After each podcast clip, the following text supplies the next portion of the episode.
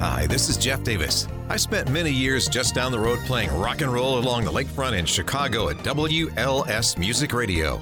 This year's a banner year for radio centennials. That's why I'm happy to wish my brothers and sisters in radio a heartfelt 100th anniversary at 1440 WROK in Rockford, Illinois. Sometimes people just need a really good reason to get back together and enjoy each other. This is one of those occasions. Getting behind the microphone again and sharing those seldom told tales is a special feeling these folks didn't want to pass up. The studio is filled with decades of photos, bumper stickers, buttons, albums, t shirts, jackets, original signs, and well deserved industry awards. Here's to WROK's 100 years of broadcasting in Northern Illinois and Southern Wisconsin. And now, more radio stories between old friends on another episode of the Storyteller Studio. Welcome back to Storyteller Studio. Today, joining me is Chuck Doyle. And Chuck and I have known each other since we were about 17 years old. Uh, that is true. Isn't that crazy? Th- that is true. When we first started working at WLUV Radio, which it came 360 in 2020 because Joe Salvi died at the age of 98. And all of a sudden, we're back at the radio station helping them try to figure out what to do. what a unique story. Who owns a radio station that long? who who actually has the thing going that long? I mean, this is something they should have did on uh, CBS Morning on Sunday or something. Oh, of course. This guy bought these radio stations in what 50s, Uh, 63, I think. 63. Okay. And, it, and it being WLUV. about the same time Uh, Vern Nolte bought Yeah, about that same time. bought these radio stations Yeah. and ran it himself for many years. Oh, uh, for many years up until he was 97 year, year- yeah, years yeah. old and died there. yes. He lived there and died there. And what a unique story. I mean, that's that's that's Rockford Radio Mm-hmm. and the radio station never never made it far, okay? It was No. never but he never needed to, but he died very rich but lived very mm, I would modest, Mm-hmm. Modest. modest is not the word. He lived like a hobo, Yeah. like a train hobo Yeah. and um No wife, no kids. no wife, no kids, No. and And you have to save every wire and every knob because you may use it 10 years yeah, from now. Yeah, yeah, He was using equipment that really was post dated. I mean, there was no computer in this r- deal, was there? No, not until we revamped yeah, everything. there was no computer. I mean, he was using stuff that was even outdated when we started. yes. That was it. And Sue came in. It was like a hoarder's house. Oh yeah, it was. Oh yeah, yeah, yeah. There was stuff piled everywhere. So she came in and renovated it. Well, now it looked from a hoarder's house to a uh, townhouse. And now all of a sudden we were happy to do shows in there. So we Right. did for eight months until it was sold. and eventually it'll weave that story will weave into this story because Mm-hmm. he had an FM frequency 96.7 Mm-hmm. and he sold it to Cumulus and it was 5.5 million dollars and that's he had millions of dollars in the bank but he still lived like that He never changed the he way he never lived. did and No. that is an old Italian guy from South Rockford Yeah. that this is how it is And 96.7 ended up turning into the Eagle. and it turned into the Eagle, Which which, is, is- part of Yeah. connoisseurs deal. Yeah, and then Cumulus, and then Town Square, and Right. all that other stuff. Yeah. And so if, if anybody's listening, you know, I'm going to tell you straight up that probably corporations ruined this radio business, and I'll tell you that right now. Okay, so let's let's go on. and you won't be the only one to say that. in Well, the I uh, course don't know about that. Course I of mean, this. uh, technology killed it too. Uh, you know, a lot of things killed the radio that we knew. it did, much like robots will ruin some of the part of manufacturing. Yes. Yes, I think. Because you remember when WROK, when I walked in that radio station and Nick Scott showed me around, when I started a high school radio station and I needed a Jerry's Hamburgers commercial because I sold them a commercial, they gave me a reel. I, did, I couldn't do anything with a reel at the high school, so I needed it dubbed onto a cart. So I called the radio station. They says, "Oh yeah, yeah, come on over." Nick Scott met me at the front desk. He took me around, showed me the WZOK beautiful music automation, big giant reels. Right. Gave the reel to reel to Mark Larson, and he went in and dubbed it in the production studio. And To a, a cart. Yes. You had a cart machine? Yeah. Yes. We you had, were further advanced than WLUV. I know, I know. WLUV had a cart machine, but it laid flat. It was like built in. It was a flat piece. You're kidding me. no. Now remember, I was there about a year before you. Yes. So you pushed it in. It was made out of metal, and they put it into the countertop. You pushed the cart in, and then you pulled up a black knob, which pulled that, uh, Oh. That roller knob. up. I do You remember picked- that. Pulled the roller up, Yes. and then you press play. Oh, I do remember yeah. that. That's Holy how cow. old those cart deal was. Well, you realize the only reason we had good equipment at WARQ, which is the high school radio station, is because Shotgun Mark Rivers, now Mike Lamb, helped us get that studio from Vern Nolte, and it was an old production studio in the upstairs of the garage. Mm-hmm. And so that's why we had the good stuff. was very generous. Yeah, well, and he invented it. I'm not sure, but a lot of the old stuff today is at the Children's Museum, isn't it? I heard that it's at the Midway Museum archives, and they rotated in. Okay. Yeah, Midway Village. because the children's thing had oh little kids radio station i'm like hey that's the old am uh, production room board Oh well, they might have donated some to Yeah, one and some yeah, to the you other. should, I don't should know. look into that you know, Sarah Wolf is still there at uh, Discovery Center. I could call her and ask her because it'd be nice to have pictures of do Oh, i it. know her Uh, you would know her face. okay And uh, Laura Furman is the curator over at Midway, and I could call her and say, "Hey, by the way, do you have this kind of stuff? Because it'd be good to get in and take pictures of take it a and then walk picture of away." it, sure, yeah. exactly. Wow, how did you get your job at WROK? well let's have a conversation about that you know you and i and just a small handful of these people that worked here are locals Oh yeah, you know, let's go back to you and I as kids. We heard the guy on the radio. It was probably our only outlet to the world. you know, uh, I'm not a psycho- psychologist, okay, or an analyzer, but no, but you I'm- know things. are- I, I'm an observationist. Yes. Okay. And looking at some of the people I worked in radio with, you know, they were either only kids, loners. yes. Okay. Some were the fat kid that had no friends. Yep. Some were the attention getters. And Okay. either way, radio was appealing to all those categories. Yes. Yes. But listening to radio in Rockford at that time, it's like they sent out these darts, Mm-hmm. these poisonous darts. and a few people like me or you, we got it. yeah, it gets in your blood. And it was in our bloodstream. Yeah, and there's no way to pee that out when and, it's in you. And, and we listened. and we went up and down the dial, just like many other guys in their hometown. we had the luxury of Chicago. We did. We, We had the luxury, luxury of Milwaukee. We had the luxury of Madison, but especially Chicago with Larry Lujak and Tommy Edwards and Bob Surratt and John Records Landecker and all those guys. Uh, Huge. Going back even before them, CFL, Super CFL. Oh, sure. Uh, Dick Biani, Wally Phillips, all those guys. Right. Those Yeah. were on the other one. So you're not a loner. I'm not really a loner, and I'm not an only kid. You're not an only kid. No. But, you know, I had sisters and, you know, and I had my s- neighborhood buddies and stuff like that. But something, when that dart hit me and Uh-huh. that poison got in me, I'm like, I want to be on the radio. Yeah. And you can't explain it. Yeah. I No. wasn't you and I are not really attention getters either, although that's what helped propel our career a little bit by going out and doing promotions and being able to be a master MC and a DJ at the same time. Yeah, remotes and stuff Yeah, like that. yeah. Because some people just don't want to have any part of that. Correct. They want to be in And y- the you studio know- and that's it. and you know what? And I I don't mind that one bit because radio is theater of the mind. It is. And sometimes I didn't want to always be seen. I want to be heard. Yeah.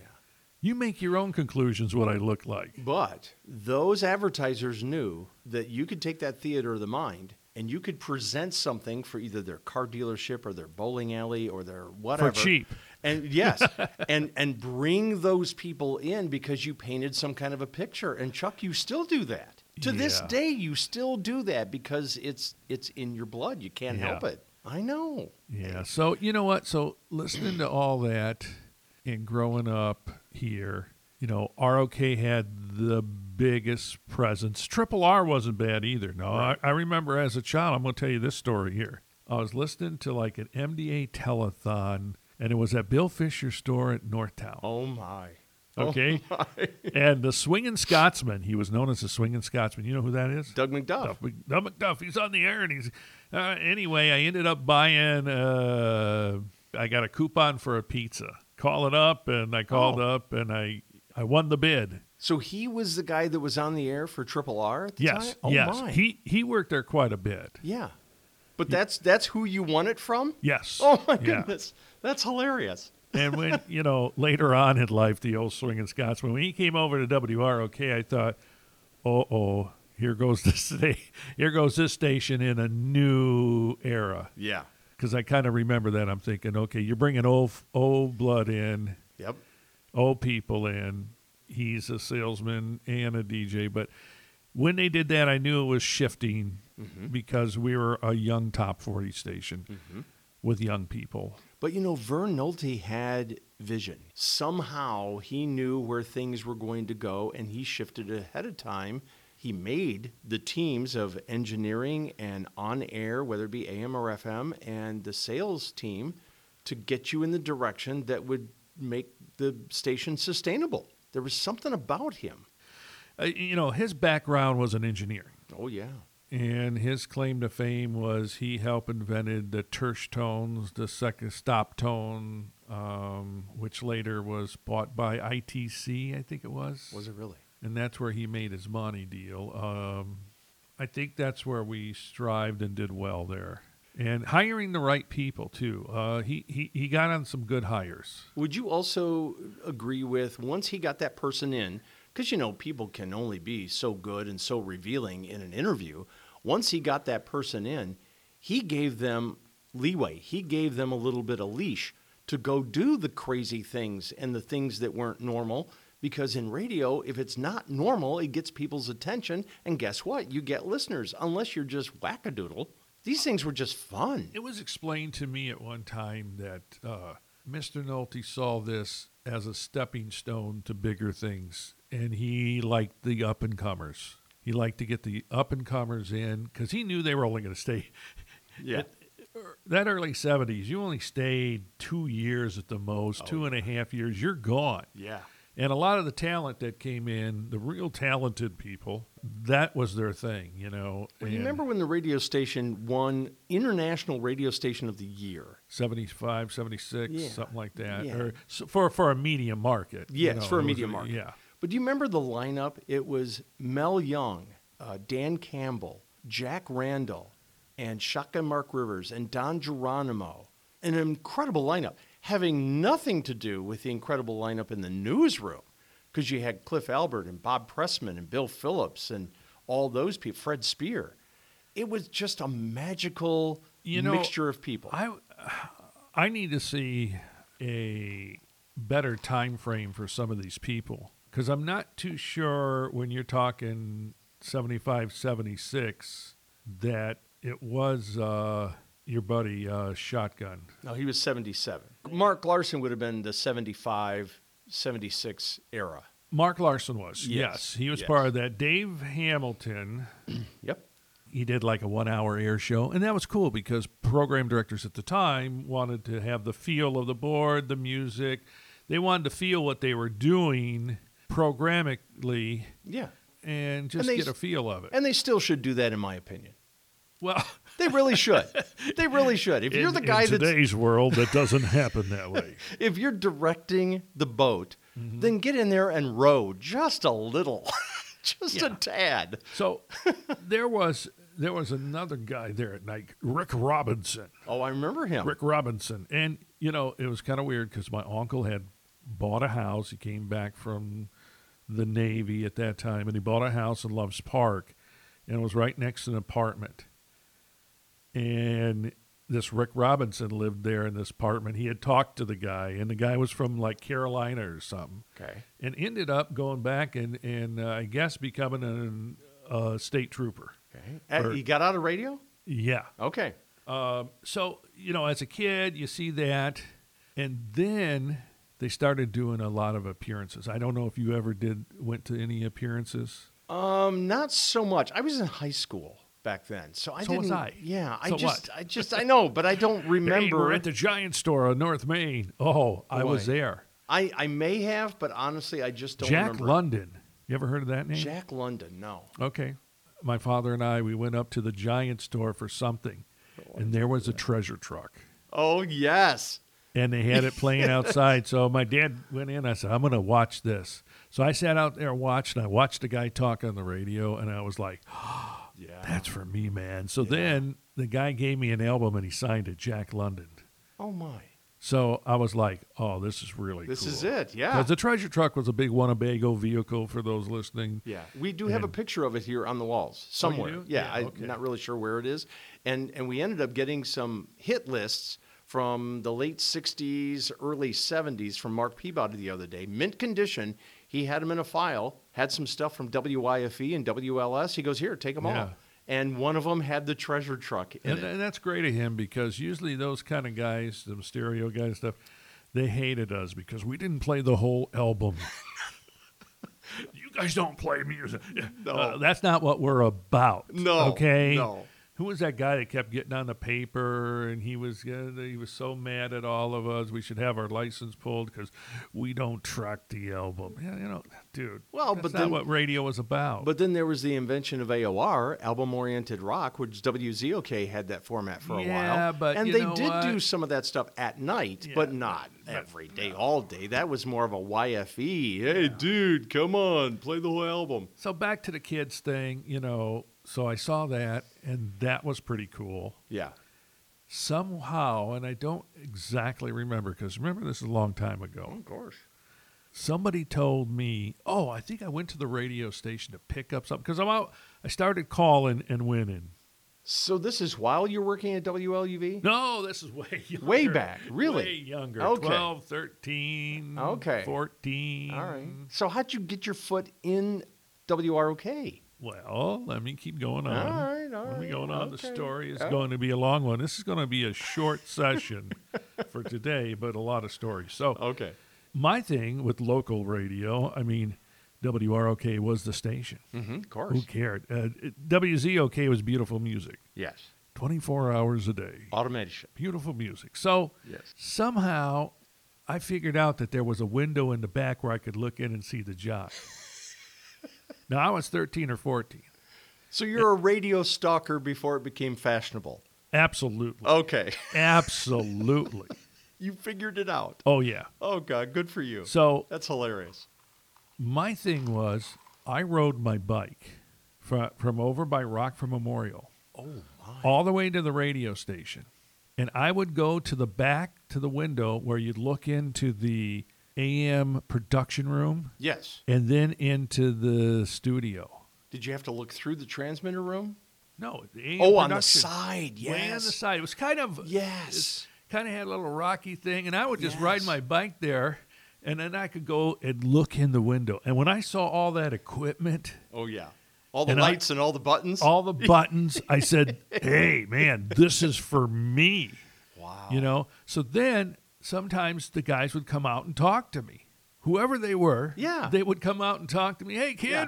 Sometimes they say, "Hey, get out of here," or Yeah, something. yeah, Or they "Get off pull- my lawn." There was a drape. They, c- they could pull a drape shut. You know, Yeah. if they brought in a client or something. Yeah. I'd like so then I started going more towards nights. And then I could see and I was just like, "Oh my gosh. Do you remember who was on the air? Oh man, I don't always. I, mean- remember once Mark Larson came into the AM studio and he was bringing a client and he goes, "Look, you got an audience." And Yeah. And then he shut the drape. Yeah. Thanks, Mark. Yeah. But I remember Mark Mark went to my high school. Mark went to West High. he Yes, of was class of course. 73 and I was class of 79 and he was doing his uh, you know, uh, well, how did he do it? He went uh, you know, 1440 WROK Mark Larson and and, and, and, uh, you know. So that's kind of cool. So every day, you know, I'd be listening a little bit and I'm like, "All right, this is really cool. This is, Yeah. you know, the track lighting in the studio with spots. God, who nobody had spotlights. No. That Nobody. stand-up studio was fantastic. I And know. It you wa- and it I was the had best a chance ever. You and I had to, had a chance to do the stand-up studio Yeah. and the sit-down council studio. We were part of that transition in probably what '83, something like that. If if I, my mind serves Yeah, me I right. ca- I don't but remember when that's basically they going roomed from it. CHR and, and Contemporary Hit Radio Yeah. Top 40 to talk radio, and you had guests in. So you had four or five seats around. But wow, that stand up studio was so much fun. So going on with the story, so so then I can remember that um, Dan Campbell was one of the guys every once in a while that would talk to me or s- or something, and and I'd call once in a while and say, "Hey, I'm the dude hanging. Oh yeah, man, come back again and we'll talk or whatever." So we did some stuff, and one time they were at. wh- Where's the biggest place they did remotes back then? Just Jeans. Oh, yeah. Just Jeans. Oh, yeah. And I was at Northtown. Yes. And hey, Dan. And he saw me and he recognized me. He said, Hey, you want to do me a favor? Yeah. You know, treasure truck is parked out back. This is when we drug a mic cable inside and he did it inside. That was the first part of before Mini Marty's. And, and people who know talk about Mini Marty's Wow. you want to sit in the treasure truck and just sit there and make sure nobody comes in and takes anything or anything? Absolutely, Yes. He- absolutely. He, just gave you the golden uh, eagle right oh, there. oh yeah, yeah, yeah. So now I became a helper, and I sat in there, and I, I don't know if you, you knew anything about the treasure truck. Treasure truck was really cool.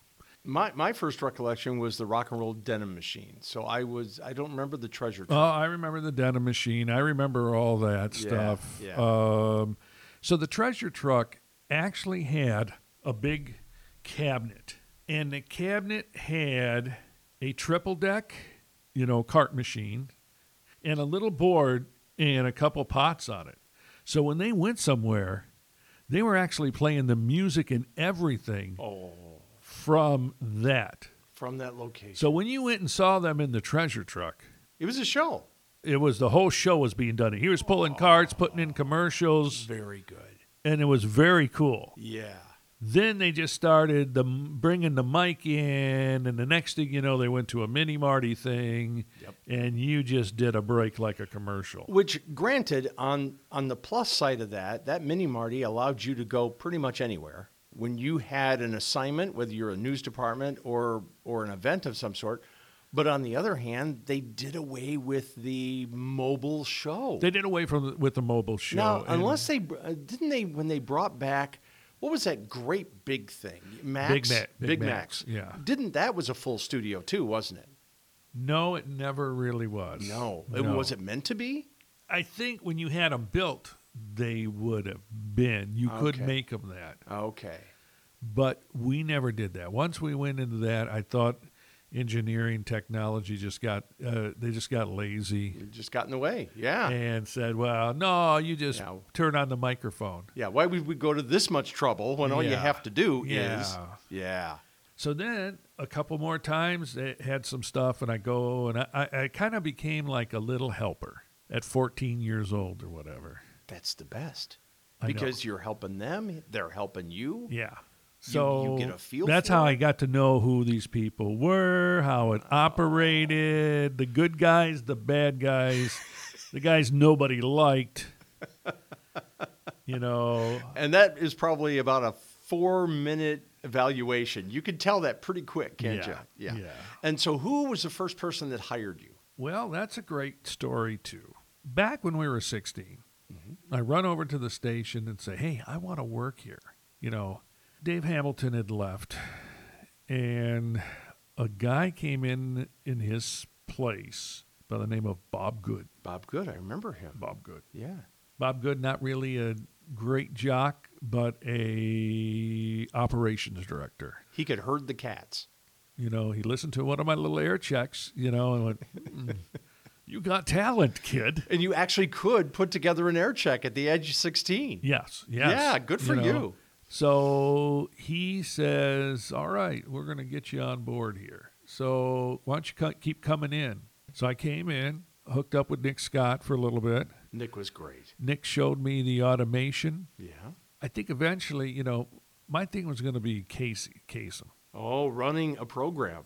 Yes. Oh, well, that's not too bad. That's a way No, to no, start. oh, that's exactly what I want. You know, hey, Yeah. get me in here, run Casey, and I. So let me tell you a side note to what you're saying with Casey Kasem's American Top 40. We have the baseboard of this entire space lined with albums, and I have three programs sitting out there of American Top 40 from 1977 and 1978. ever so often we put an album of Casey Kasem on the Do you? turntable. Yes, we do. Oh, nice. And and they are they are three different programs over enough time that they had actually changed their logo. They didn't modify it much, but they changed it just a little bit. Mm-hmm. And hearing Casey Kasem playing that stuff from when I was a junior and a, and a senior in high school, i- and they're pristine. These these albums were only played once. It's unbelievable. So anyway, that's your side note to American Uh, okay, Top now, 40. Just to let you know, these are newer ones for me. Yes. But I had older ones. And, you know, when it was time to clear out some of the stuff, I, I took them too. yeah, well, because they're going to throw them away. Yes, exactly. They're That's like, it. hey, take them. I got to tell you this I never took anything from the radio station that I wasn't allowed to. Right, this was their Okay. garbage. Because I know that I didn't want to lose my job over some stupid piece of vinyl that many people did stupid stuff. So did you get to run Casey Kasem? Let, let me back up because some ever memories are coming in. I, they are. I know. That's the Okay. whole point of this. When I was kind of just helping around the station before I actually started working there, Yeah. there was a guy that you might know, a little older than us, went to Auburn. Okay. His name was John Winquist. Oh yes. Why can't I remember what part he played though? John Winquist. Yeah. He was not an engineer, was he? No, but he was a technical guy. Oh. Anyway, John was a kid that lived off of South Main. And anyway, he was running some Casey Kasem's and some religious programs in the morning and stuff. Somehow we got to be friends. So he got me in there a lot more to help out and do things and stuff. God love this kid, but he was a little goofy. Aren't we all? In our own precious little way. Um, John just had a lot of issues, you know, and he got me in through the door a little bit, but soon he wasn't there anymore. Ah. And the reason was there was another cat named Stuart that worked there. And I don't want to say his last name because I don't remember it. Okay. So it's not But- that you don't want to, it's that you He can't. let Stuart in the back door, Oh. and Stuart took off with some equipment. Oh yeah. That that's a surefire way. But the and the only reason I'm mentioning this is because it comes back around me. It circles around to another job we're going to talk about. Oh. Okay. Okay. So remember this part about Stu- Stewart. I- I'll go to it right. So anyway, this Stewart guy was fired. John Winquist was fired. They were building a new roller rink in town, and somebody got Stewart's name to be the big DJ. It wasn't Skateland, was it? No, it was the tree Oh my. owned by the Engelbretsons, the Hollywood Oh. Hollywood diners. Right. So they they got a hold. The Stewart guy was their thing. So Stewart actually designed and bought the equipment for the roller rink. And then Stewart wasn't there. And when I was 16 years old too, I went to the roller rink. Well, here's the deal.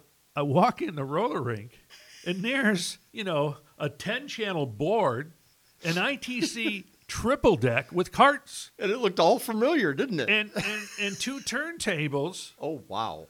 Who puts that kind of DJ stuff at a roller rink? Well, and nobody just stumbles on to that kind of stuff. Yeah, that that right there Oh, big was flag. probably twenty thousand dollars at least in that day worth of equipment. oh my. And they did that. And then this kid's not working there no more. So guess who's working there? Me. So I Because mean, you're the guy that knows how to and, and run then it. we had a separate cart machine that would record. So back probably in the late '80s, '90s. Yeah, I'm doing mobile DJ gigs, doing appearances and stuff. And there's a new owner of this thing, and Adolf Wacker. And I and now you always remember that name. Who are you gonna go see? I'm gonna see Adolf Wacker. Oh my and god. I'm like, all right. You can't make this up. No, and he's an old dude, and he skates that, you know, you know, the figure skating shit, you know. And I was like, okay, Adolf. And he owned this one, and his daughter owned Skateland at the time, and he's, you know, had that a German accent, and you know, I got old equipment in the back room. I don't know what it is. I go back, and there's the board. I'm not sure if I got the triple deck or not. So he just wanted to Can't get rid of remember. it? Well, he had it there, and he goes, "I don't know what this stuff is," and he didn't course, because no. nobody knows what a cart machine is or anything, and a roller rink. No. You know, he had put regular DJ stuff in. Yeah. So I made a deal with him. I worked like three or four nights for that old equipment. I said, you know, look, a lot of this don't work, but you know, somebody wants it for parts. right. So I ended up taking the board finally. I get it out of my house. I took it to Joe Salvi. Did you really? Hey Charlie, how much you want for it? Or you know, uh, said Joe, I'm giving it to you. It always cracked me up that he called you Charlie. Yeah. I don't know. If I, So can I, afford gave it to him, and that was the board or the board's brother, the same board that was in the station when he died. Oh, My, my, my. Yeah. Well, I'm, I'm not sure if, if it was the same board or, or it was the same type of board, same color, same everything. Yeah. I don't know if it was the same board or parts from that board. Holy cow. Yeah, that that's a s- you know interesting interesting story on that one. Yeah. Decades later. Yeah. Wow. So Wow. when John Winquist got fired for letting him go in or whatever, Mm-hmm. he went over to LUV, and that's how I got into WLUV. Is John Winquist was over there working. Oh. I drove out because I was driving now. Mm-hmm. I was driving. Right in the middle of that big cornfield. Yeah, and I went there to see him one day, and I'm sitting there watching him do LUV, and Joe Salvi walks in, and as soon as he sees another Italian kid, he's like, "Hey, kid, you want a job?" Yeah. Boom, I'm in.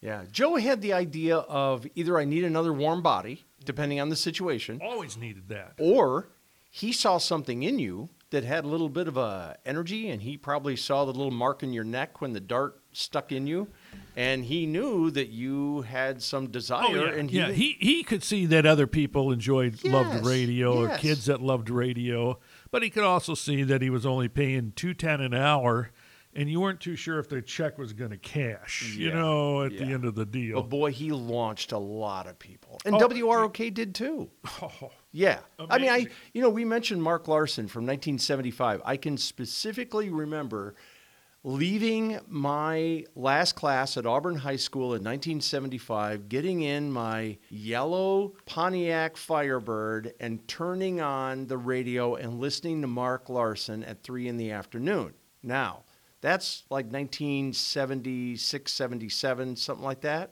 Fast forward to 2019, I find out that I can get on an iHeartRadio app and I can listen to Mark Larson on KFMB in San Diego from 10 to noon anytime I want to, Monday through Friday. This is the same guy. Come on. There's not too many people that have the opportunity to do that. No, because this was a business that ate you up. Yes, and This is- spit, and spit you out. okay, Yes. this is a business that uh, it's fun for a while, but not for very long. That was a that was another one. You know, you grew out of your demographics that was listening. You had to reinvent yourself, Yeah. and that's a hard thing to do. because your your worth scale went down. Yeah. you're not as energetic anymore. They Well, need you- somebody fresh. You, know, whatever the if reason. You're not of- in your demographics. You don't- really don't speak to them. That's that's one Well- thing that was good about this radio station is they were putting people in the demographic in there because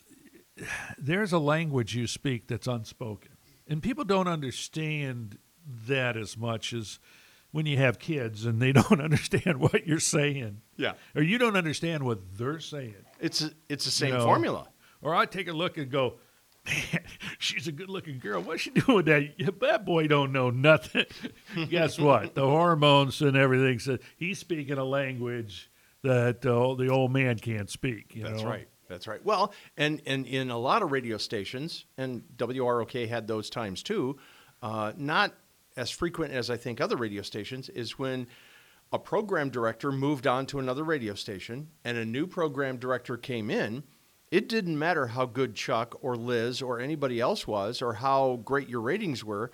Maybe they had their people Well, and they wanted to bring you their know what? Uh-huh. people from Chattanooga or wherever, and that was it. You were out. I, I had a, n- a mental note about that, and when we get down the line, you know, people are going to say, "Well, Chuck, you had the highest ratings ever on ZOK. You were afternoon drive. Why did you leave?" I had a lot of people say, "What are you doing, man? What are you doing?" and I go back to that. I had so many years, you know, about eight years at least at the radio station, or almost 10 years in this radio business, and realized that it's not one of these jobs that when you go in and you do your job, whether you, you know you can do it as, as, as best as you can and, and, and, and have great results.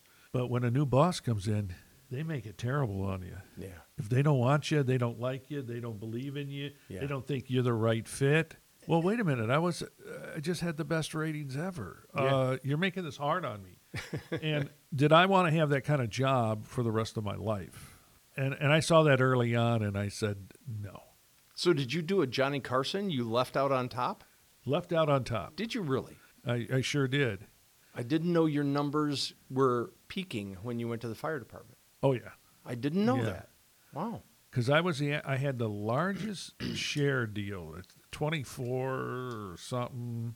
It wasn't really me. It was the radio station. Come on, But I mean, those are- yeah, I- I, I had good name recognition, that kind of stuff, you know, and research, and I was a local guy, and I played the game because I was much better looking than Liz, and uh, you know, I Wow. played the game. I hosted the telethon, was on TV when I could. Yeah.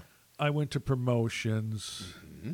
I drove the Corvette. You know, I had I went and did the talk to the school class things, whatever I could do, and I got out to the bars and stuff on the weekends. That was the number one key to winning and high ratings was visibility then. On that demographic. exactly. But you know, I, there's one thing I wanted to ask you too. When you were on the WROK side, and I really believe that you'll probably end up having another session sitting down here with Liz Weiler and talking about your WZOK oh god, side. that's going to be a long time because Becau- that, that was a longer time Yeah. than the WROK time. But I I remember the dynamic duo, which was Chuck Doyle and Chuck Diamond, Right. when Maggie's Pub was in existence. If I'm not mistaken, you were running the board, and Chuck Diamond was out at Maggie's Pub for some kind of a listener party. You guys would just tear it up. yes, And that's when that W- was all live. you know, that Yes. was done live. Yeah. we'll get back to that deal here. So back to the, where I was with Bob Good. Okay, he had me inside. I was doing stuff. I was learning this, learning stuff. And the guy who ran Casey was I, I could never figure this out. His name was George. You know, when you put somebody on Casey or something like that, in a pinch, you need those people to step up and be able to do an air show. Hey, so and so called in sick. I got nobody. Oh yeah. George could do it, but he was squeaky George, you know. Oh and- no. um, but then, if it wasn't George doing it, it was another kid by the name of Steve Knoll Oh, I remember Steve Noel. who sounded great. He could do an air shift and sound great. Mm-hmm. Steve could sound great, but Steve's dad worked there. We had lunch with Gary not too awful long ago. So Steve's dad is Gary. oh my. So and Steve lives and Gary and Steve live right ac- around the corner from the radio station. Okay. So they got a kid. I mean, he might have been a year older than us or something. Mm-hmm. So I'm looking and I'm like, oh, they got a they got a kid, you know? Yeah. Because They he was got the it. go-to guy. Yeah, they, They were don't need they another got one. a kid. So Yeah. this Bob Good calls me in and he says, hey, you know, right now I'm looking. I really don't have room for you, and I don't want to really lose you, but I got a call from a guy, Harv Blaine, at He's not- WFRL. Yeah, I was just going to say Freeport. You Yeah. just took it out of my mouth. So I got this. Howard Blaine's looking for somebody. I think it'd be a good move because you could get right on the air there. Oh my. So I, I gave Howard Blaine a call and I went up and saw Howard Blaine. Were you at the s- top of the State Bank Center? Yes.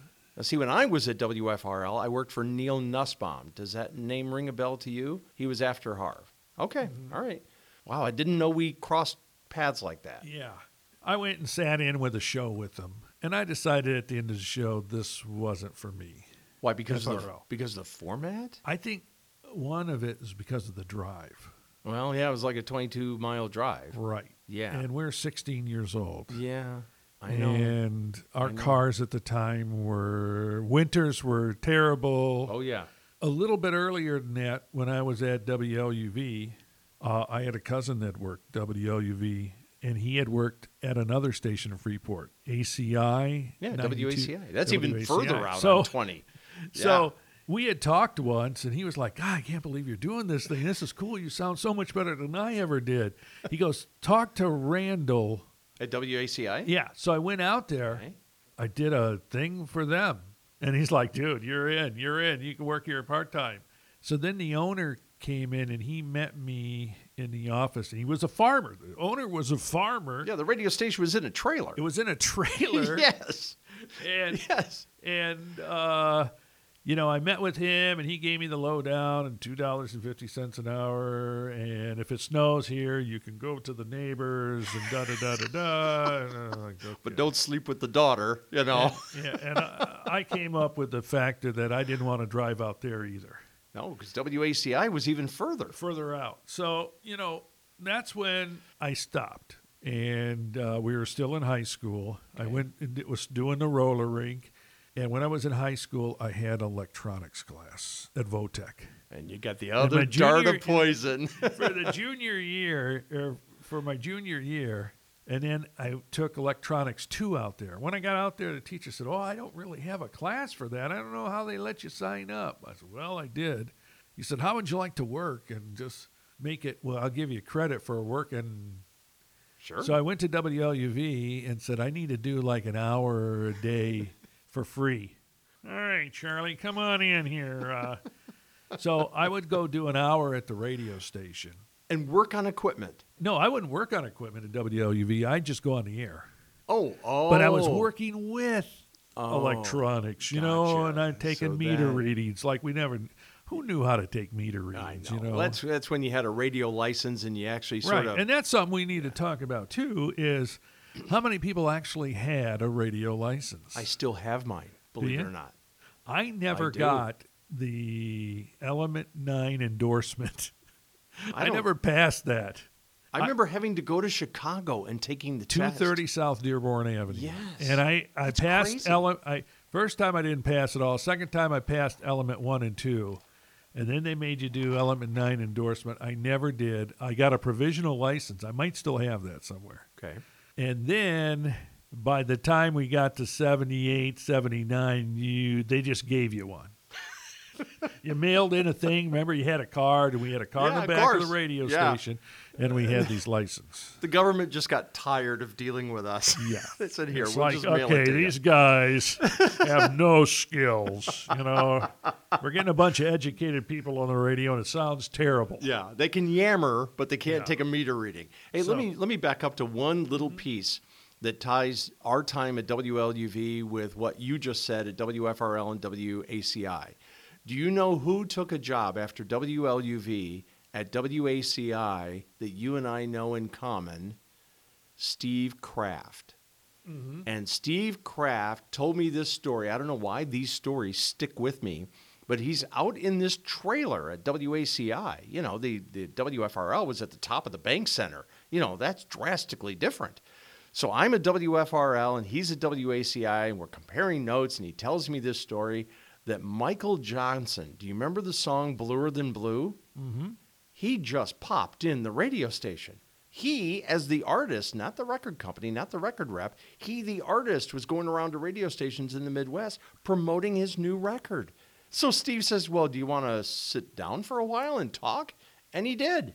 Uh, come on, you can't make that up. No. Somebody just pops in on you like No, that? he broke format. he did. he did. He broke format. He's in trouble. Did you run that by the PD?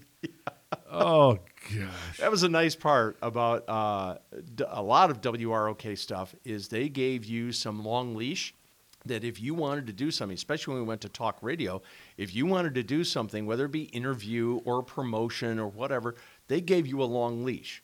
And Mr. Nolte would say, because I would bounce it off him uh, before I would end up talking to the program director and the salespeople. I said, "What do you think of this?" And he go, well, it sounds, well, it sounds sounds good to me." He says, "If you can make it with the other people." So I went into the sales department. I said, "Hey, can we get a sponsor for this?" Yeah, I think I can get it. Okay, fine. All right. So just hang on there. And then I go over to the program director, whether it be Charlie Quinn or Kipper McGee, and I said, "Hey, here's an idea." And once I got the nods, the penciling in nods from those three departments, then we put it together. And that's where the magic of WROK was because they let you have some leeway. And that was what was so much fun Well, about it. that's good. You did a Yeah. lot of work there. Yeah, it I was, didn't get anywhere near that front office and the other one. Only on review day. oh, but those are always sort of pleasant. They were, uh, uh, Mr. Nolte handled it real nice. Yes, yes. But, you Sometimes know. the program directors were a little bit rigid on you, but Yeah. you know, There- David, there- we had good ones and we had bad ones, and we'll talk about all that. we did, we did. Did you have a favorite promotion? Did you have a favorite event on WROK? I mean, the walkathon for cerebral palsy was always a big one. Oh yeah, yeah. Remember that? Yeah, of course. Yeah. I mean, we're talking Walk 20 thousands miles of for people. those who can't even walk 20 feet. That's exactly it. And we have out here on the table, we have some of those original flyers and, and uh, donation Mm-hmm. Yeah. uh, forms with, um, what was it Bob Walker on WZOK and Mark Rivers on WROK? Really? Yeah, take a Okay. look at them. I'll There's a have to lot look of at stuff 'em. to soak I, in. I, I've, here. did, I- I've hosted it, and I have flyers at home. Do you really? Oh, yeah. Back Oh. when, but when, it, when it was ZOK, not Yeah. during the ROK days. Yeah. What was your main thing at like like if you, if you went to, you know, a chili shootout or a Rock River raft race or something like that? What was your main memory of of what your job was going out to these events? It, it, it all depends on with who. Oh, that's true. and where I was on the pecking board at the time. okay, so let's go back to the day. So I was 16, 17, 17 years old, kind of, you know, Bob Good, I guess, had left the station. Bob Good came in. He brought in Chuck Diamond, John Arthur, John Whalen, Kim Carson. Did he really? Yeah, he brought in all these people. Oh my. I'm sure I got to meet some of them through the way because that's when guys like Nick Scott was leaving and some of the other guys were all leaving. Yeah. And so these people were all coming in. And so I got to meet them a little bit. I hooked up with Chuck Diamond and um, told him who I was and da da da da da. And he says, "Come, come on in, man. Come on in." And so I didn't have a current air check at the time. So he goes, "Go over here in the AM studio. It was at nighttime, six o'clock or whatever, because that's when he started." Yeah. He had a, s- a more cigarette in his hand. He says, Let me give you a couple cards, and here's a reel. So I went in there and I made a tape and I gave it to him. And he said, Well, you know what? When I get time, I'm going to listen to it, and blah, blah, blah, blah, blah. That's crazy that he let you do it on property. Yeah. Oh. That's So- really good of him. I said, All right. I didn't know where it was going to go. And I left him my phone number because, you know, I lived at home with my parents. I'm still, I'm almost 18 or real close to 18. Okay. I couldn't get home. As soon as I got home, my dad said, Chuck Diamond called, said, You got a job. Good for you. Call him back right now, he said. Okay. Good for you. So the next thing I know, I call him back, You got a job. What did they hire you for? What slot? So they hired me, I think at first, for part time. okay. And, and, and that's a little hard to remember because I, I know I worked part time. And then there was a guy after Chuck. His name was Kelly. Chris. There's a Chris Kelly on the that came later on the FM, Yes, I know Chris. and this was a Chris Kelly. I didn't know too much about this guy. He seemed like he wasn't really 100% into this job, you know. Oh. Next thing I knew, Chuck Diamond gave me a full time job doing nine to midnight. So you were following Chuck. Yes. Oh man, how Yeah, and, sweet. and you know what? I think the first thing uh, when I was hired, I was doing the Maggie's Pub thing. Yeah. That was every Sunday night. And you weren't old enough to be there. Oh no, I'll tell you a story about that too. I did the quick math on that one. Oh, you're right there. But I was hired to do the studio.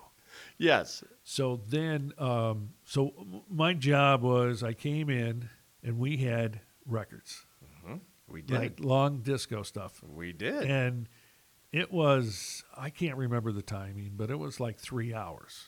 the party was Yes. 3 hours? Yes. Holy moly. And I had to do certain commercials at certain times. So let me ask you, you- you're playing disco stuff at the radio station and they're playing it over the speakers at Maggie's Pub? That is correct. Oh my. And I'm playing it off turntable. Oh my. Wow. Okay. And that's how the party at Maggie's was. Yeah. because we had a, a lot of long intros, and I would talk back to the guy at Maggie's, and he'd just pick up the microphone and It would go right on the air, and the music was being played there. Sometimes Chuck, when he was doing it, he would tell me, "Hey man, play this song, play this song," because he was feeling the crowd. You Yeah, know, of like you course. do at a dance. He Yeah. was feeling, "Hey, I want this song and this song." And, okay, so we were the dynamic duel and power to the ten o'clock hour. Oh you know, And you had to go back in that what was the prize vault at the AM studio with the great big Yes, thick door to yes. get your albums. Right, that is correct. And those album, and of course, the turntables were underneath the board. Yeah, they were a little So- awkward to so get they to. were a little hard to do. yeah. I was doing Casey too. I think that part time part lasted for maybe close to a year, Okay.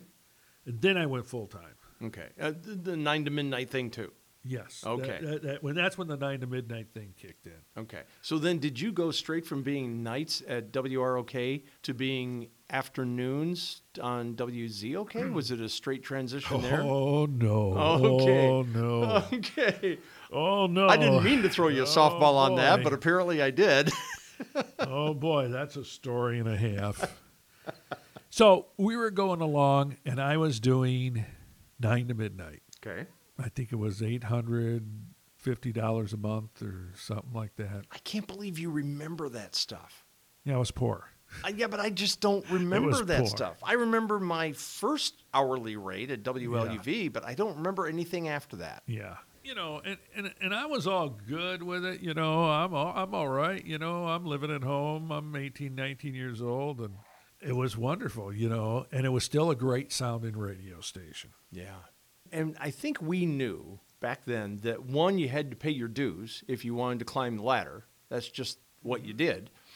Second of all, if you got X amount of dollars an hour and you had X amount of hours per week, that was not just the math that was involved in the experience because you get to meet people and go out and do things. And g- I mean, th- they gave us free food all the time when you were doing remotes. So you get all these really cool free benefits on the flip side that, you know, you didn't have to pay for. It was wonderful. yeah, it- because it they was they give it to you so you talk about it on the radio. It was great time, great music, good compression on the AM. Microphone sounded great. Yeah. I worked with this guy, Chuck Diamond, who loved radio, loved exciting radio, uh, loved to laugh. You know, he chewed me out once in a while for this or that. I remember Bob Good had left, and a guy named Reed Reeker came in. Remember that name? Reed Reeker. He was the operations director. And I think he was from the South, and I still see him on Facebook. He's still, matter of fact, he IM'd me not too long ago about something, but Is he still in radio? I don't think so. I think he's Okay. most of these cats are all retired, you Okay. know. But I think he had a good radio career. Mm-hmm. Very nice guy. Had a little bit of that southern talk to him, so you know. But Chuck would, you know, report to him. I'd report to Chuck, and once in a while, those two would corner me for this or this. Okay, that's normal. That's what they should do. Did you have air check sessions with operations and your program director or just with your program director? Do you remember? Like, did they double up on you? Sometimes they did. They did. Okay. All right. Uh, I kind of dreaded air check sessions at the time. Who didn't? And a lot of guys would be like, hey, if I hear something, I'm going to write it down and then, hey, we'll address it or something. But I don't need to check you every week. No. You know, No. You wanted to get the general feel for where Yeah. the air announcer was going. yeah. general And- idea. and- Not that you said shit on the air or something like that. Yeah, That no. wasn't the point. You know, and I had them throughout the years, and most of them were good air check sessions, you know. Yeah. If they found you being too repetitive, Yeah. If they it- found it you was, uh, being It was always stuff like that. yeah, or and, you weren't uh, being local enough, or yeah. you know that type of thing. They would say, okay, go ahead and shift You're what you're kind doing. of getting out of where, what, how we want you to sound. well, or you're Get relying back on in. crutches. Yeah. Yeah, that. Get back into the middle of the road. Yeah. Did you you, know. have, uh, I guess, evaluation letters from Lund Consultants? Did you ever have that? I remember John Lund, Mm-hmm. and I liked John Lund, Nice guy. and I probably did. I don't remember if he did the FM too. but I still have my letters from John Lund. Oh, do you? I do. Yeah. He sent them to, I want to say Kipper McGee, you know, obviously would share it with us saying, hey, here's what this person on the outside thought about you. And some of it was good and some of it was bad, but it was honest. And I got a great John Lund story to tell you. Okay. you know, John Lund would come in, and he was a he was a nice guy. I did like it. some of them consultants. You know, consultant is nothing but a guy with a briefcase that comes from fifty miles away. That's okay, right. That's right. That's what a consultant is. That's right.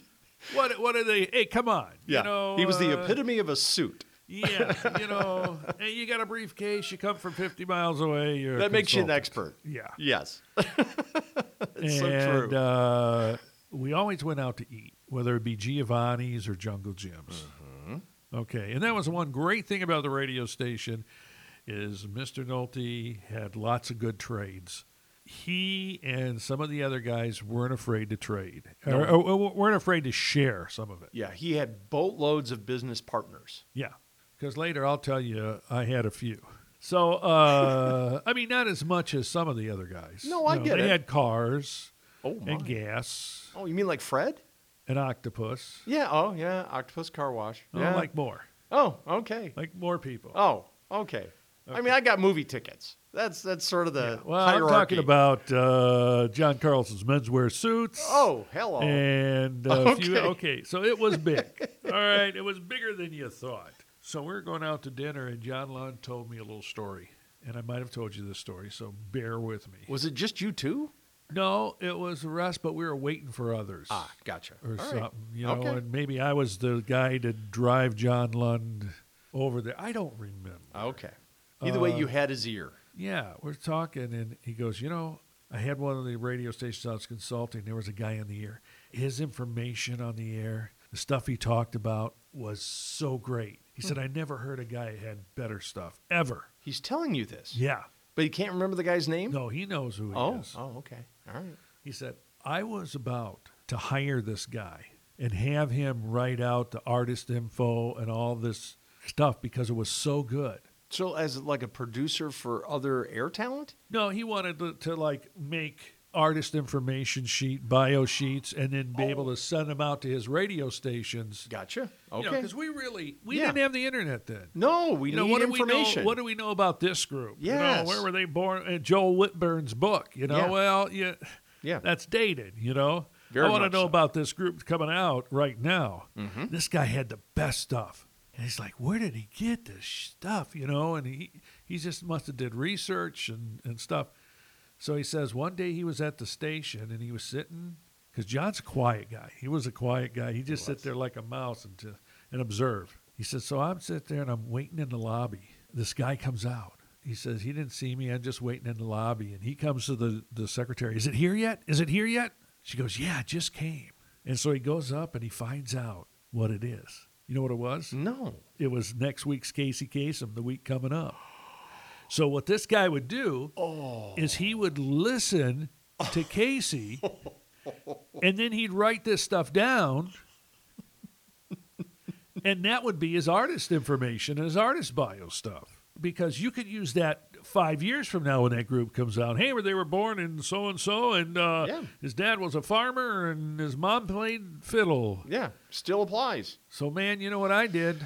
I started getting all the old cases and going down and writing stuff down and writing it down in a book Right. so that I had good artist bio because we didn't have uh, internet. No, you didn't have access. So where would you And- go, And you you, know? also know that that person that's probably listening to you nine to midnight may not have listened to Casey Kasem on Sunday mornings at nine o'clock. Oh, yeah. And- So- and you can repeat. You can repeat. repeat. that stuff, you know. Yes, yes, yes, yes. Former police officer, now a hit rock and roll singer. Yeah. Yeah, so this is what that Wow. guy was doing. So, man, you bet. That was, I'm like, Wow. okay, John, thank you.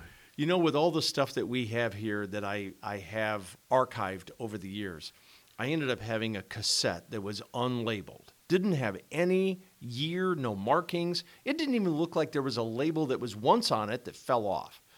So I get my stuff together and I'm going to digitize all this stuff. This is maybe two years ago that I was doing the cassettes. And I pop this cassette in, and all of a sudden you get this guy clearing his throat. okay, we're going to do these, uh, we're going to do these liners for Hmm. WROK, blah blah blah. And you know who it was? Casey Kasem. So he rattles off all these custom liners. Join me Sunday night at 6 on WROK. Join me Yeah. uh, on WROK, great radio station. It's heard across the country from coast to coast. yes. Keep your feet on the ground and reach for the stars. This is Casey Kasem getting set to count down the nation's biggest hits on American Top 40. The countdown will begin this Sunday evening at 6 right here on 1440 WROK.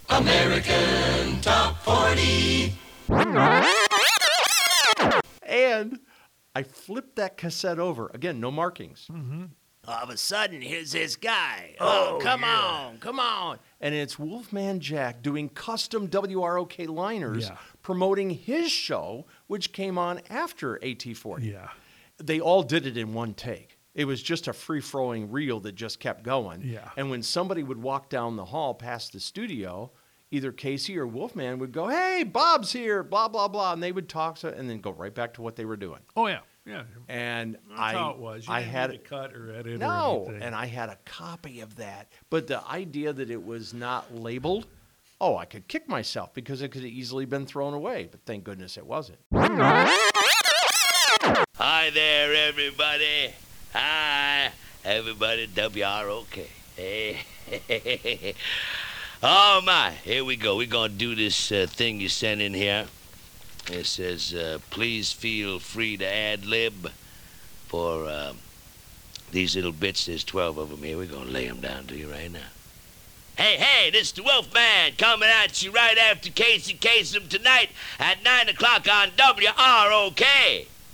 It's Wolfman Jack on Rockford's number one radio station, WROK. Pardon me? that was big time. Bob Wilson said bullshit. Going on with the story, after Reed Reeker left, uh, Charlie Quinn came in. Yep. Bosley, we called him Bosley because he looked just like Bosley from Charlie's Angels. He did with the darkening glasses and everything. Yeah. And Yeah. you know what?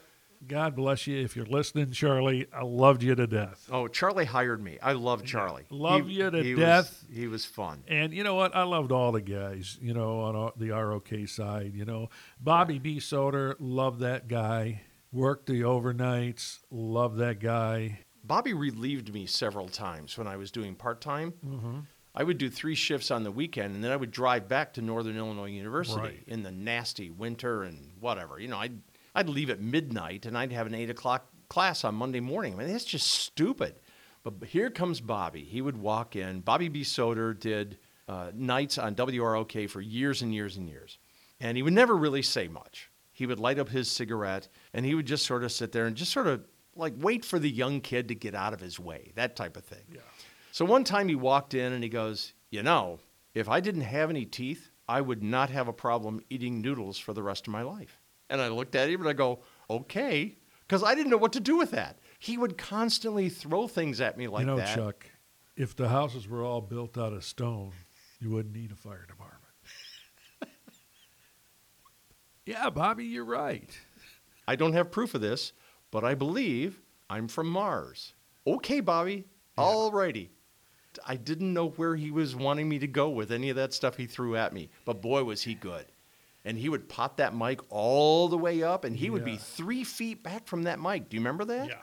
And, 1440 WROK. Oh, it was just hilarious. and you know what? He was a nice person. Oh, yeah. I think I was on the FM at the time. There was a uh, an operations director who was not a good person. He let Bobby go, and I think he let us let Bobby go because he could. Was it a power thing? It was a power thing, and it was to show everybody else, look who I am. To, and to show s- that n- nobody's indispensable. Yes. Oh, my. Yes. Oh, my. I think that's what that was all about. And, it's- Bobby, Bobby did overnights. He didn't bother he anybody. never bothered no, anybody. he didn't get in on the politics and all that crap. But Oh, that's a shame. it, it was a shame. So back to where we were. So Charlie Quinn came in. We had a good number of years, and I, you know, a lot of this stuff meshes back and forth of who was, if I was on, whether I was on the AM or I went to the FM. But I think it was right about 82, 1982. So I'd been there three years. I went and bought a new car. brand new car, Mazda 626. You know, I got a new car. Oh, you know, a sexy one too. Well, it was all right. Yeah. Oh, I think it was eight thousand dollars new. man. I think my payment was two hundred and sixty-four a month. Did you feel comfortable in doing it? Like you had made it? Uh, yeah, well, I had a good job, and Yeah. uh, is- you know, Yeah. I'm working with Chuck Diamond. We're doing good. Yeah, good. Chuck's a very positive guy, great guy. Loved working for him. You know, we're doing really good. You know, we got good ratings, okay ratings, good ratings. Which were they, Chuck? Okay or Uh, good? well, they were always going to be good. I mean, they were selling it, whatever. I just remember this the day, I don't know, Charlie Quinn came by, or, hey, by the way, he said, uh, could you come see me tomorrow? Okay, Charlie, you bet. Yeah. You bet. Doesn't sound good when you want me in there eight to Yeah. five. Yeah. And for jokingly, I said, hey, I just bought a car now. Come on, man.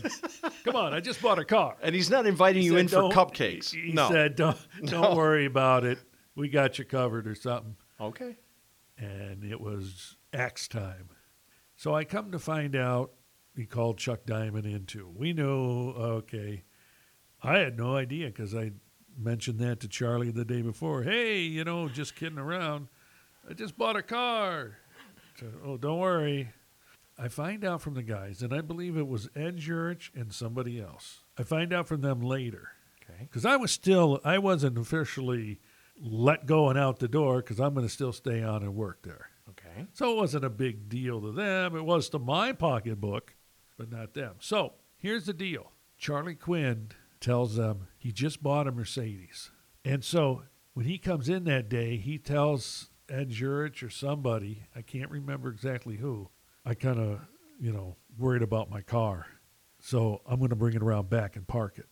So these jokesters. Oh no. It was outside the AM production room window. They pulled it way around back. Oh, Charlie did because he didn't want anything happening to his car. Okay. From what the Okay. meeting was about to give From him. the- what the- yeah, for what uh, you know.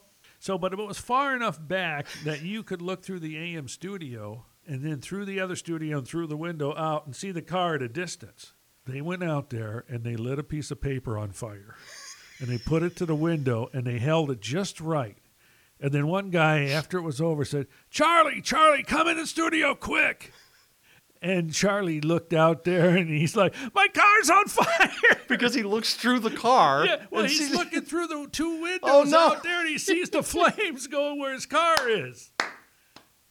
Oh, my And God. I'm not too sure if Johnny Marks was in on that. Or Oh, Ed we'll George. find You'll out. have to ask Johnny. Or That's something. But I hilarious. just wanted to add that to that night. That's hilarious. These jokesters played that on Charlie. One- one time I went into Charlie's office, and it was when uh, the the record companies would send you records and albums and promo type things to promote this particular artist or this particular oh, they song. did that. Oh, They I did didn't do know that. Yeah. Uh, so they sent this thing in. Somehow I ended up getting it. I was never a music director, but you know I got a lot of stuff being the midday guy. So I ended up getting this box. So I opened this thing up. It was from like Columbia Records or something, and it was a squishy, squeezy toy that was uh, like a piece of granite, and it was promoting Bob Seger's "Like a Rock." So I went into Charlie's office, making him believe that this thing was heavier than crap. And I'm holding it with both hands, and I go, Charlie, look what I just got in the mail. And I threw it at him. And of course, it's foamy, it's styrofoam, Yeah. you know. And he scattered, thinking that I'm throwing a piece of granite at him. And I don't know, there's something about that image of Charlie just scattering that I got him as far as uh, Oh. He was a great practical guy. jokes. Yeah. I hope you can score him here for a few words. Yeah, that'd be really nice. I think he's out in California somewhere. Yeah. But I think between Mike Lamb or Kipper, I think we'll be able to get. Oh yeah, uh, I, uh, I see a him on hookup. here. So. Yeah. So Chuck was let go. Oh.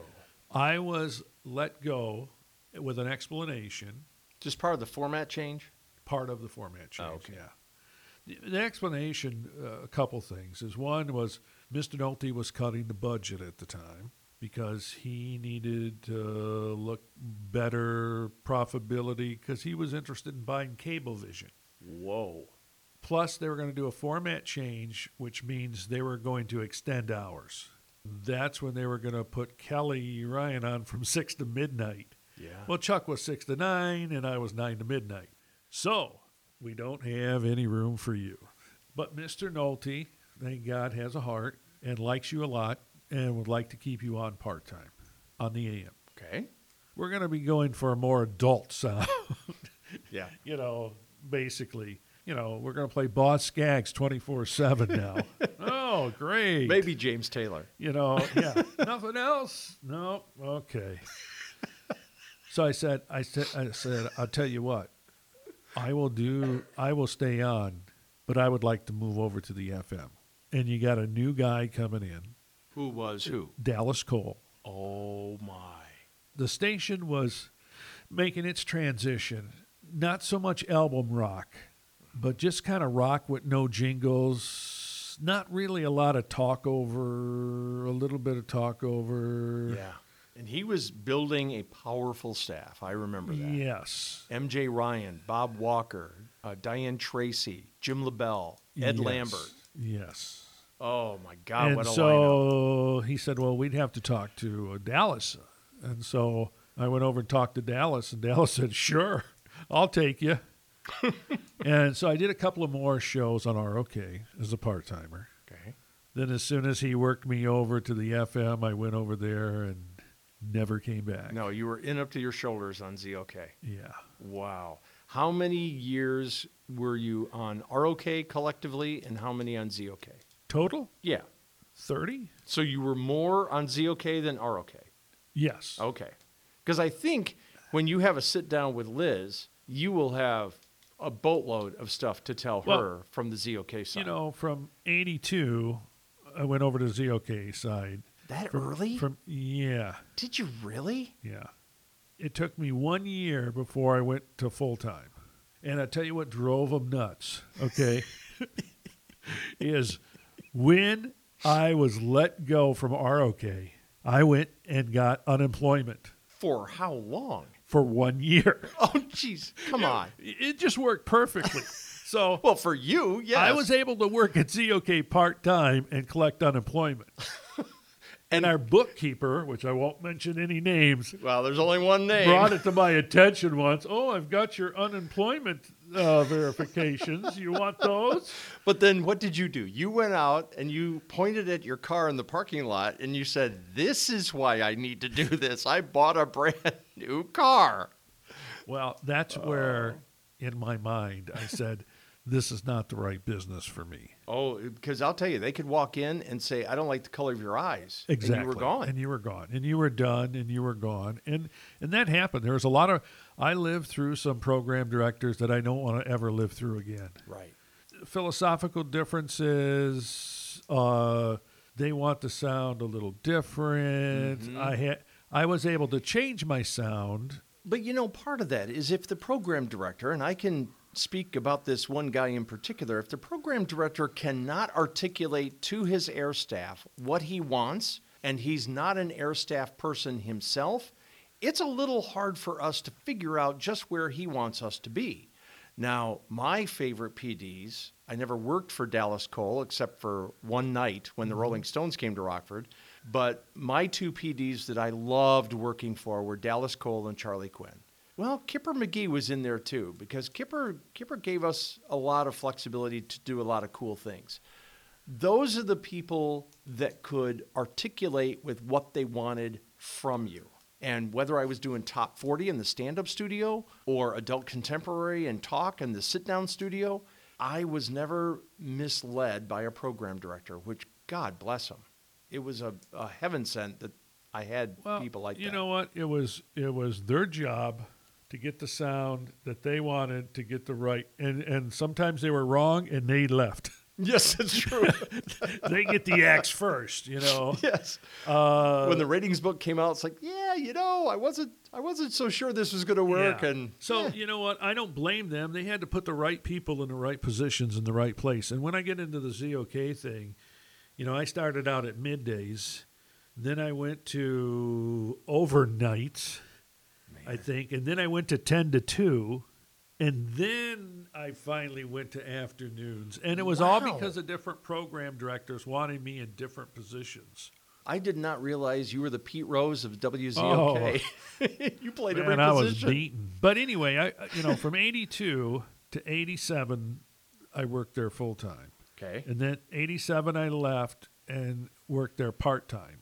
During the first four or five years, yeah, I worked there part time, but some of it was every other day, you know, Oh. yeah. 'Cause you- Um, because, were you the call to guy?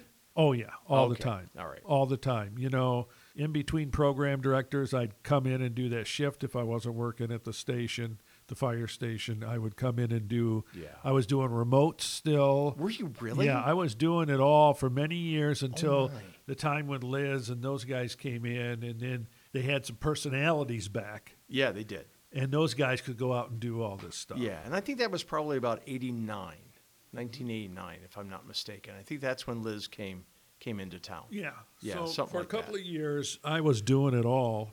When you've got that much experience behind you, obviously, you're the utility man.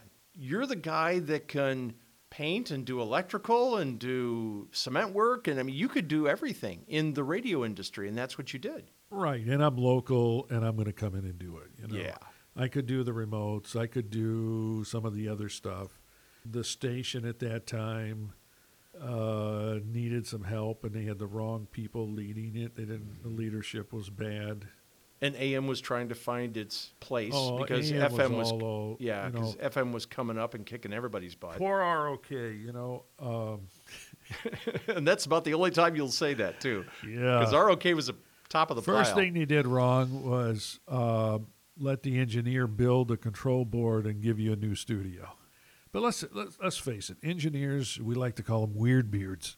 yeah, Weird But beards. boy, they can make it happen. they were all strange. strange. Well, do you remember Ed Jurek had a pet tarantula in the engineering room down yeah, there? Yeah. I mean, come on, And that uh, kept you out of the engineering room enough, right there. It's like, yeah, just let us do our thing. yeah, and But I'll tell you who one of my favorite engineers was was Jack Lambiot. Okay. Jack was fun. He was one of those guys that when we were assigned to do something that was maybe a little challenging for the equipment, he would MacGyver it. He would figure out a way to get from point A to point B. And that led us up to 1996 when we literally got an engraved invitation from Walt Disney World for their 15th birthday they sent these engraved invitations to radio stations all over the country and said, come on down, help us celebrate. We'll pay for your hotel. We'll pay for your charter flight. We'll, you know, set you up in both the Magic Kingdom and Epcot and do shows and we'll set up guests for you. It's like, oh my God, are you kidding me? This is the ultimate red carpet. And Jack and I went down there. And the idea that Jack Lambiot was able to squeeze and connect all of our stuff in with whatever Disney was going to throw at us blew me away. It was phenomenal. And never once did we have an issue. And he just nailed it. And he was fun. He had been on the air before, he knew that side of the radio. And man, was it fun Well- because of his personality. My favorite engineer, matter of fact, it just came up on Facebook, was this guy by the name of John Q. I remember the name, but I don't and remember I think the his person. last name was Shepler. no. Uh, I think he worked at Sunstrand too, oh. or maybe he left to go to Sunstrand or something. But he's the guy that had the the AM sounding the best it ever sounded with compression and reverb. After that, many have come and gone, Yeah. Oh, but yeah. it's never been that good. Yeah. but back to back to the ROK thing, so we could wrap this up. yeah. You got the new board that hardly ever worked, and that was the downfall. Went from knobs to slides. Yeah. Yeah. Yuck. Yuck. There are people now that just don't want to touch a board that's got slides on it. They Really? oh my god, they want the high 45 degree angle with the knobs and that's just what they're used to doing. It's sort of like if you're used to a Harley Davidson, you just can't get on a I love the Kawasaki. knobs, and I love VU meters, and yeah. that's just how it was. And it was all different when they went to the slide board and all digital bouncing bars and it was just very you know, different. I'm going to leave here and remember a hundred million things about WROK. Great people like Fred Spear Mm-hmm. at any time of the night or day, especially as a part timer you were working. KTO seven nine three, the studio. this guy would come on the air and we just throw him right on the air. Oh yeah, because we knew And, he uh, had something. And that's how it was. Just to wrap up, I want to say nice things about Vern Nolte, Dave Salisbury, Ron Galena, the whole group, all the guys I worked with at WROK.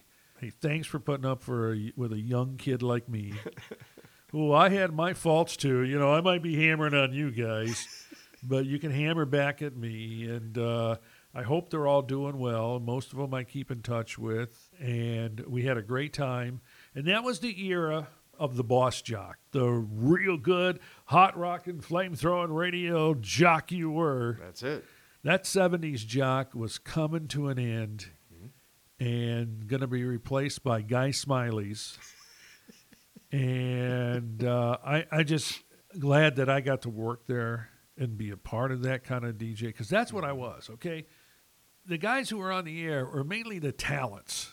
And the guys with the gr- degrees and that, they were the more, st- what's the word? I want- Statistician. Yes. And So they, they were going to knew- go into the programming side. Yeah, they knew the mechanics of it, but they didn't know the impromptu part of it. Yeah. Yeah.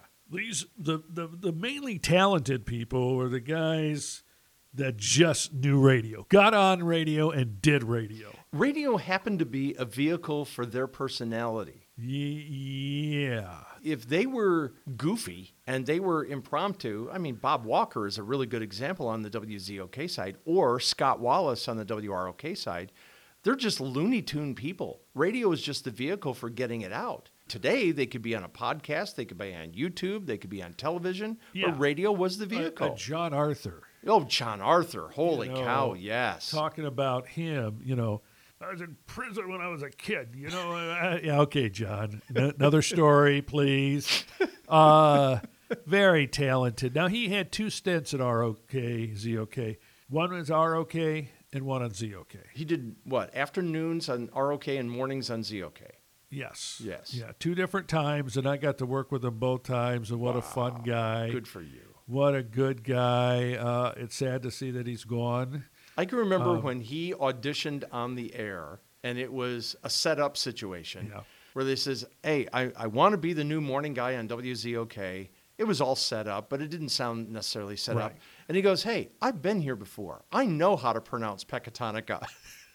and so he was rattling off all this local stuff. I know where the clock tower is. On and on and on and on and on. I I've skated at the Ing before. And he was rattling off all this stuff, and then of course they announced the next day that Yeah. they hired him. Well, it was all set up, you know. Am I that guy in Good Morning Vietnam, that lieutenant that kept coming in? And yeah, you're the guy. But you know, if they threw you and I into that programming spot, that would be a challenge to herd all those creative cats and try to be able to keep 24 7 of people under the same umbrella and get them all on the same road down towards the goal for ratings. That would be a challenge to do. I would not want I- I to be a think program director. For me, that would be more perfect for me, where, where the part would be going through and finding out what is the best song to play, looking and dissecting an Arbitron book. Mm-hmm. Uh, remember, you live and die in ratings, folks. Not anymore, but there was then. Do you remember a guy by the name of Tony Clyburn? Mm-hmm. He was at WLUV. He went on to Baton Rouge. He went on to Orlando. Uh, right after LUV, he went over to the news department at WYFE E with Randy Osborne. So we connected just recently, maybe a year and a half ago during the pandemic. And he is down in Columbia, South Carolina, and he's working for 93.1 The Lake. He does afternoons. I listen to him at least twice a week because I can do it on iTunes or iHeartRadio or something. And he and I talk, I don't know, maybe once a month or once every other month. He has shared with me some of the ways that radio now, because he's been there 30 years, he's got a lot of you know experience to go by, how radio now has a whole different look towards, like you're saying, with music programming. It's not like you're going to pull up Fleetwood Mac because of Fleetwood Mac. You're going to pull up that specific song because how it makes you feel. It may be a great Fleetwood Mac song, but does it make you feel good? Because, you know, Stevie and Lindsey Buckingham, a lot of those songs were breakup songs and they hated each other but does it make you feel good? And I go, wow. He goes, yeah, we'll we'll throw four songs out on the table and say which one makes us feel good, and they pick that, and that goes in the playlist, and then they'll do another process, and it's fascinating to Well- hear them talk about it. I don't know if you knew this, and I, and I don't remember. I guess it was going on during my ROK days. I'm not sure, but I definitely saw it through my ZOK days. W- We had a separate company called Radio Research. What they did was they hired some girls, you know, no guys, and in the back sales area at night, they'd come in. I can remember they'd make phone calls. So they would make phone calls all night. Yep. I've done it a couple of times, a number of songs that they wanted to test. And I would have to get the hook of the song and record the hook of the song. So they played the cart over the phone for the person. Correct. Whoa. So, anyway, let's say they had 10 songs, the PD wanted 10 songs, and then some questions. They'd say, Yeah, okay, Reese, I got you on the phone. Great. We're going to give you something for this. I'm going to play you a song, and I want you to tell me if you like it, dislike it, tired of it, never heard it. And then they would c- tally those. Yeah. what radio station do you listen to? Blah blah blah. Okay, but they were really uh, open questions that you could just kind of feel where your audience is, and our books would come out real close to and what the this idea was. that the Noltes would do their own research. Th- this is something they're paying for, which you know the Nielsen ratings and Arbitron and all that other stuff. That's that's something you buy into. That's going to happen no matter what. But the idea that they hired people to do this so they would have a feel and get ahead of the cart, and then when that was done, we started doing what they called auditorium testing. where you pull people into a group and Ri- have it right, what, there. What, what, what they would do is they'd make calls out and promise people some prizes or whatever, Mm-hmm. and then they would show up, and then they play it right there. And it's usually done by the consultant company. So how are they voting? Since it's in person.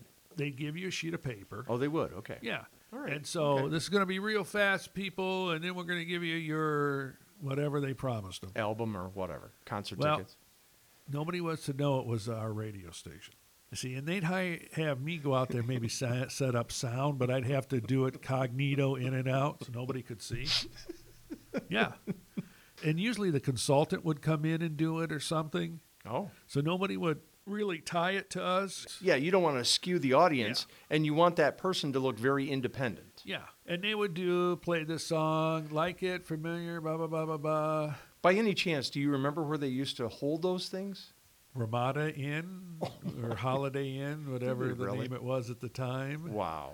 I was thinking like the Times Theater. And you know, people would come back, "Hey Chuck, you know, I went to one of these things, and uh, it sounded just like ZOK. Yeah. the music they were asking. Oh, really? Okay. And so you Oh, acted, you had to act dumb about Yeah, it. really? Okay. Wow. Yeah, put your name down on the thing. Okay, very cool. You know, and that was part of the big success for me and the ZOK thing is I went out to the bars. I got to know everybody. You shake their hands. You know, you sure. become hey like you- like their best friends or Yeah, whatever. And, yeah. and and I mean, there's nothing wrong with that. Well, and they also felt they had an ear to the radio station, which was so important to them. Oh yeah. I heard Yeah. you say this the other day. Yeah. Where's yeah. the party at again? Or if you could possibly play this for me for my girlfriend, that would be really Yeah, handy. yeah. Oh yeah, Hey, everybody's could got you that. write, I'd be like, hey, could you write it down, preferably on money, and I'll say anything.